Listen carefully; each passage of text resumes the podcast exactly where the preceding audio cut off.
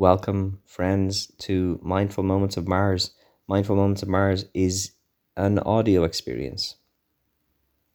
It's an audio experience that uses the writings of Edgar Rice Burroughs, writings about John Carter and his daughter Tara of helium.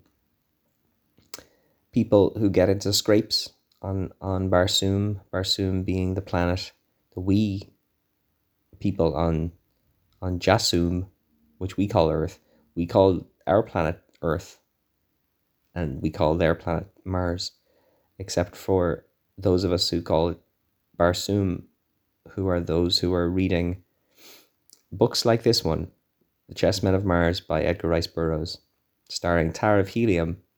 Do books star people?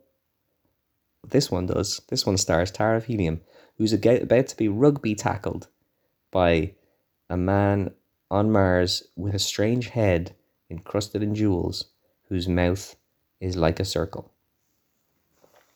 At first, Tara of Helium had hoped that she might dodge him, for she could not but guess that she was not only more fleet, but infinitely more agile than these strange creatures.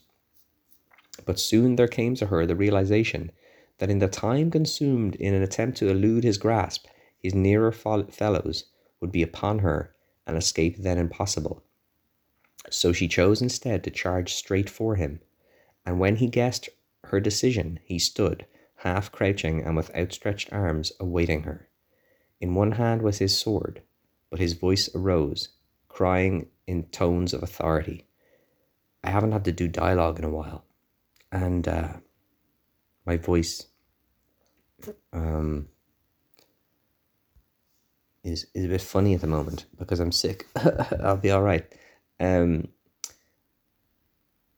so I need to do a voice for this man.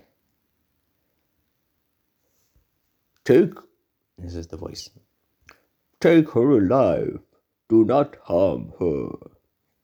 I was quite pleased with that voice. Instantly, the fellow returned his sword to its scabbard, and then Tara of Helium was upon him. Straight for that beautiful body she sprang. and in the instant that the arms closed to seize her, her sharp blade drove deep into the naked chest.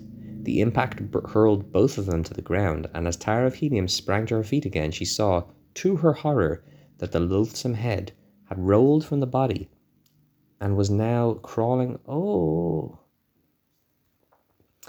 The loathsome head had rolled from the body and was now crawling away from her on six short spider like legs.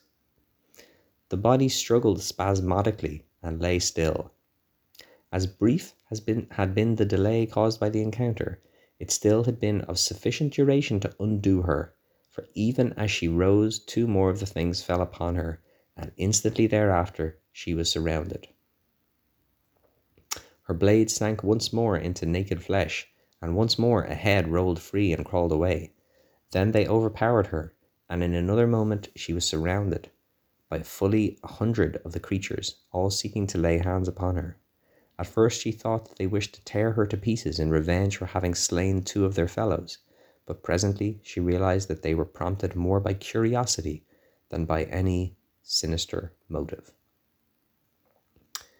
Let's, let's just take a moment here and think about what happened. So, Tara of Helium was about to be rugby, uh, rugby stopped one of those rugby maneuvers, the stop that the rugby the rugby the rugby players do. They do the stop of the of the other rugby players. The rugby the rugby guy was trying to stop her, and he has a a, a very attractive body, which she was eager to get on top of, and a um a strange head and and a big leather collar which might be significant.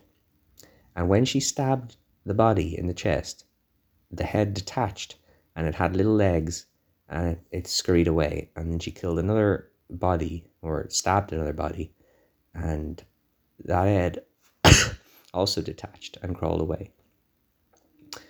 Hope you're enjoying this calming, mindful experience. Let's have a breath and uh, see how we see how we do in the old on the old breathe